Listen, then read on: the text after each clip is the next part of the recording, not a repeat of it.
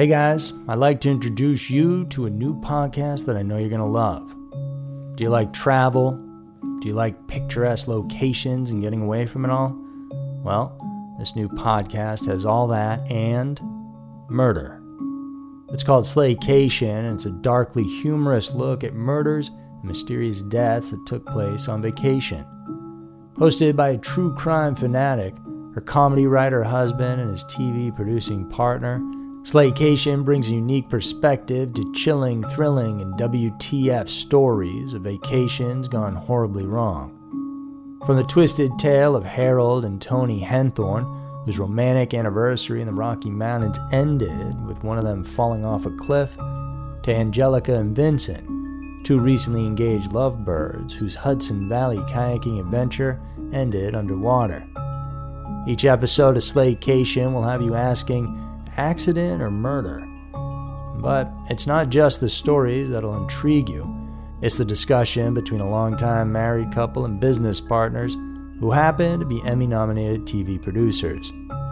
Each episode of Slaycation also includes humor, takeaway, and travel tips that will keep your next vacation from being your last. If you're ready to pack your body bags, Slaycation is available on all major podcast platforms Search for Slaycation on Apple Podcasts, Spotify, or wherever you get your podcasts. In the 1970s and 80s, a monster hunted the Connecticut River Valley. Seven bodies found, one survivor, and no suspects. I'm Jane Borowski, host of Invisible Tears. I was seven months pregnant and stabbed 27 times, and I survived. My story didn't end that frightful night. This attack on me physically and mentally lingered for years. I'm Amanda Bedard, and I'm Jane's life coach and co host of Invisible Tears. Jane is ready to share her story, and not just about her attack, but her healing process afterwards. As a platform for truth and healing, we are on a mission to help others that suffer from PTSD and help bring awareness to mental health issues. To hear my story and others, you can find Invisible Tears wherever you listen to your favorite podcast.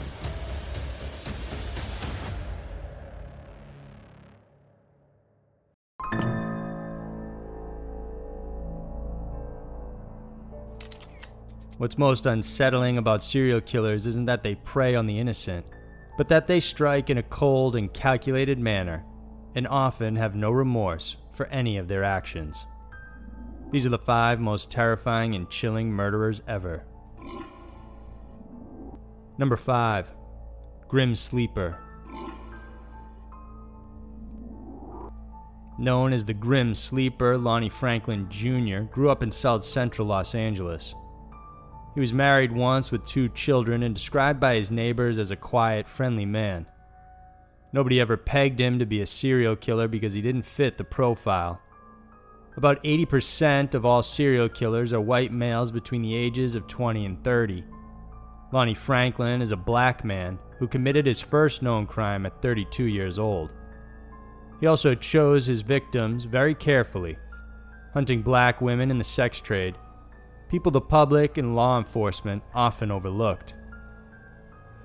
As the grim sleeper, he first struck on August 10, 1985, when he attacked 29 year old Deborah Jackson. Her body was found in an alley with three bullet wounds to the head. After that, six more women were found in the same exact way. Most of these females were raped, beaten, and then shot with a 25 caliber rifle, at least one male named Thomas Steele was killed in August of 1986. Although that murder hasn't been officially linked to the Grim Sleeper, detectives believe he was also a victim. But not everyone he attacked was killed. On November 20th, 1988, 30 year old Enietra Washington was walking to a friend's house when a man in an orange Ford Pinto stopped to offer her a ride. She initially refused, but after some persuading, she got in. The man told her to put her seatbelt on, and when she didn't, he shot her in the chest before beating her up and raping her. When he was done, he opened the car door, pushed her out, and left her on the side of the road to die. Despite her injuries, Washington managed to reach her friend's house and was able to get help and then recover from her wounds. Starting in 1988, the Grim Sleeper remained dormant for the next 14 years. Then in 2002, another victim was found with the same MO and linked to the initial slayings. An additional two other victims followed, with the last known murder happening on January 1, 2007. Janecia Peters was found naked and stuffed inside a garbage bag that had been thrown into a back alley dumpster. She too was shot dead with a gun that matched the 25 caliber used in the crimes, and that same gun was later found in Lonnie Franklin's house. Despite the supposed sleep period, detectives now believe Franklin remained active between 1988 and 2002. There were other possible victims, but they were never brought to trial because it would have delayed the initial one, in which they had solid evidence to convict him. So, in the end, Lonnie was found guilty in 2010 and sentenced to death. Currently, at the age of 64, he now joins 746 people awaiting execution on California's death row. Number 4. Southern Pacific Railroad Axeman. In the early 1900s, the axe was an item found in nearly every home, so it's no surprise that it became a weapon for serial murder as well. The first reported axe killing was in January of 1911 in Rayne, Louisiana. The victims were a mother and her three year old child. Both were hacked to death while they silently slept in their beds. By February, the killer struck again, this time 10 miles away in Crowley, where three people from the Byers family were killed. Less than two weeks later, four people from the Andres family were mutilated in Lafayette. Every single one of them murdered in their sleep using an axe. Soon, the same type of crime and possibly killer started showing up in Texas. On March 22, 1911, the Casaway family was asleep inside their home when they were all slaughtered. They were an interracial couple, and Lewis and his six year old daughter were asleep in the daybed when both their heads were crushed with the blunt end of the axe. Oddly, Lewis's face was covered with a cloth. His wife and two other children were found dead in their bedrooms. The wife, who was not named, was badly disfigured and suffered multiple blows to the head and face, and nothing in the home was disturbed or taken. Then another killing happened in Louisiana, and this time it was another mixed race couple. Six members of the Norbert Randall family were bludgeoned in their home in November of 1911. A person of interest was arrested, but no concrete evidence was secured, and the killings continued to happen. Another mixed race family was killed in January of 1912, with the killer leaving a note that read, When he maketh the inquisition for blood, he forgetteth not the crime of the humble. Human 5. Another interracial family was killed in February, then again in March. This time, police were able to piece together the fact that this killer was targeting areas that had stops along the Southern Pacific Railroad line. They were then able to predict the next murder would happen in San Antonio, but had no way of knowing where or who would be the targets. Sure enough, in April, the mixed race William Burton family was massacred in their San Antonio home. Three more mixed race families were attacked and killed shortly after, before the axe wielding psychopath went into hiding for the next four months. People in the area, of course, were terrified. The panic was high in most neighborhoods and resulted in some individuals being killed out of mistaken identity. The real Axeman came out of his hiatus in August of 1912 when he tried to attack another mixed race family Mrs. Dashiell woke up with enormous pain when an axe struck her arm. She made a run for it and started screaming for help, which ultimately frightened the killer away. And it appears she may have scared him off for good because that was the last known crime ever associated with the axe murderer.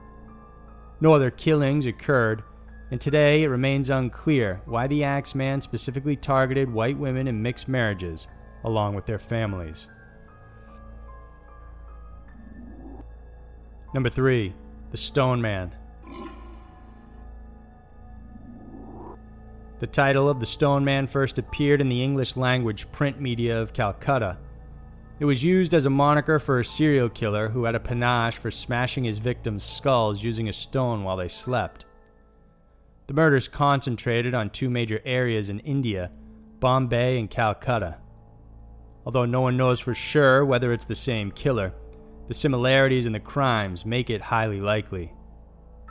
In 1985, the first hints of the Stone Man appeared and continued for two years. This murderer would carefully choose his victims, picking those who were sleeping alone in desolate and dimly lit areas. He would often attack past midnight, finding a large stone nearby and then drop it on the person's head. Beggars, prostitutes, and homeless people were often the targets, without any care for gender, as long as they were sleeping on the street. Most of the time, the victims would be difficult to identify because the head would be so severely destroyed. In fact, no families have ever come forward to claim any of the bodies. It wasn't until after the sixth victim was reported that the police began seeing the pattern. And during the Bombay attacks, at least one person survived. It was a waiter who was bludgeoned with a stone while sleeping on the street. About 12 people were killed during these Bombay attacks, but as soon as the Stone Man appeared in the paper, the killings then stopped. But by 1989, the next wave of murders occurred, and this time it was in Calcutta. It was the same MO.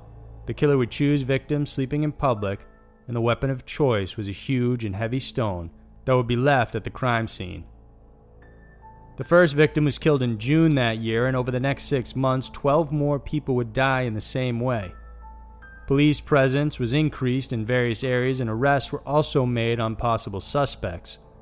However, like the first round of killings, the second wave in Calcutta mysteriously stopped, and those who were questioned about the crimes were eventually let go due to lack of evidence. A few similar murders happen in other parts of India, but many believe they are simply copycat killers and are most likely unrelated to the main two incidents. To this day, no one has been able to identify the Stone Man and what his motives were for killing so many people. Number 2. Javid Mughal. Only $2.40. That was the amount Javid Mughal proclaimed as the amount of money he spent in disposing of one child. In December of 1999, the 45 year old wrote a letter to a local Pakistani newspaper confessing that he had murdered 100 boys, mostly beggars and runaways that were between the ages of 6 and 16. He would lure the children and gain their confidence before drugging and then raping them. Afterwards, they would be mutilated their bodies cut into pieces before being placed inside acid vats to dissolve. After they were fully liquefied, he would dump them into the sewer and later in the Ravi River. Many of the businesses that Javid set up were designed specifically to lure and attract young boys. For instance, he was the first in his area to open a video game shop. He would offer boys a reduced rate on the tokens, or sometimes even let them play for free. He would also run various schemes like throwing 100 rupees on the floor and watch the boy who would pick it up. Afterwards, he would catch the quote unquote thief and bring him to the back room to be sodomized as punishment. When people stopped their children from heading to the video game shop, Javid tried putting up an aquarium and later on a gym for young men. He also kept detailed records of his kills, even keeping the boys' clothes and photographs as trophies. When police raided his home, these items were shown to relatives in a bid to help identify the victims. After his arrest, Javid elaborated that he committed these heinous acts out of retaliation for being badly beaten and brutalized by the police when he was arrested on suspicion of molesting two young boys in 1998.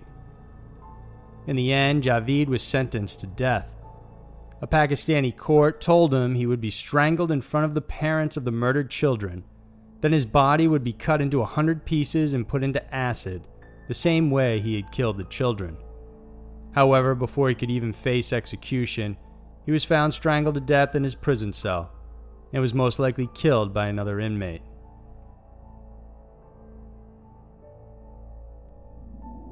Number 1. Ted Bundy. One of the most notorious serial killers of the 20th century, it's no surprise Ted Bundy is top of this list. His good looks and charm made it easy for him to win over his victims' trust, resulting in over 30 murdered women, but many believe the numbers could be higher. Theodore Bundy was born in Burlington, Vermont on November 24, 1946, to a young unwed mother named Louise. Out of embarrassment, his grandparents decided to legally adopt him, passing themselves as his parents and telling him that his mother was his sister. As he grew older, he began peeping and stealing items in the neighborhood. Later on, he eventually found out about his mom, and soon there was a noticeable shift in his personality. He dropped the introverted and socially awkward persona and became a more confident and outgoing individual, eventually earning a psychology degree and applying to law school. No one knows exactly when he began killing. Some say he may have started as a teenager but most agree, including Bundy himself, that by 1974, he had honed the skills he needed to kill as well as cover his tracks. On January 4, 1974, Bundy broke into the basement bedroom of a University of Washington student and bludgeoned as well as sexually assaulted her. She survived, but with permanent brain damage, and he continued to assault more women this way, and police began piecing together his MO. Witnesses reported seeing a man with an arm sling or crutches asking for help carrying his books or briefcase to his Volkswagen Beetle. Although many of the witnesses identified Bundy from a composite sketch, the police simply didn't believe that a clean cut, aspiring lawyer with no criminal record could be a serial killer. When he moved to Utah for school, women around the area began disappearing as well. A total of eight were killed but Carol DaRonch, however, was a rare survivor of his attacks. She was lured by him under the pretense of being a police officer, but she managed to fight him off and get away. Bundy then moved to Colorado and killed more women, including a 12 year old girl named Lynette Culver. He drowned her in a stream before taking her body back to his hotel to sexually assault. In the pre dawn hours of 1975, Bundy was cruising a neighborhood when he spotted a police cruiser and then sped away. He was then booked for resisting arrest, and incriminating evidence was found in his car, including a ski mask, handcuffs, crowbar, and an ice pick. He was released on bail, but police finally considered him as a suspect. Moreover, Carol DaRonch managed to identify him as Officer Roseland, the man that attempted to abduct her. Bundy stood trial for her kidnapping and assault and was sentenced to 1 to 15 years in prison. But shortly after, he was extradited to Colorado for the murder trial of another victim, where he chose to serve as his own counsel. While court was on break, he asked to use the courthouse library and jumped out of a second floor window and escaped. He went on the run for six days after that before finally being arrested again. Back in jail, he escaped yet again by boring a hole through a ceiling crawl space. He then stole a car, headed for Atlanta, and wound up in Florida, where he would begin another crime spree. In January of 1978, he broke into a sorority house and attacked four women, two of which would later die from their wounds. A month later, he also killed another 12 year old girl. He was soon arrested when a police officer discovered he was using a stolen car. Bundy went on trial for several murders and received a death sentence. He died in the electric chair on January 24, 1989, and prior to his death, confessed to several other murders that police had not known about. Bundy's MO varied over the course of his criminal life, but while many may know him as a killer, not everyone realizes he was far worse. He not only bludgeoned his victims and sexually assaulted them, sometimes with foreign objects, but he also raped children as well. He admitted to engaging in necrophilia, often revisiting the bodies and performing various acts until they were too decomposed to continue. He also decapitated 12 of his victims, keeping their heads in his home, washing their hair, and putting fresh makeup on their faces. At some point, he also consumed some of his victims' flesh and made it a habit to bite many of them. What's more, during his off season, he said he would often do a catch and release, luring trusting women and letting them go without harm, simply to keep his skills sharp. So, those were the five most terrifying and chilling murderers ever. No one knows for sure what motivated these killers to brutally torture, mutilate, and kill without remorse, but it remains a fact their methods and tactics are some of the most disturbing anyone will ever see. If you like this video, then please subscribe to our channel. We have a lot of videos coming out every single week that we know you'll like. Thanks for watching. I'll see you next week.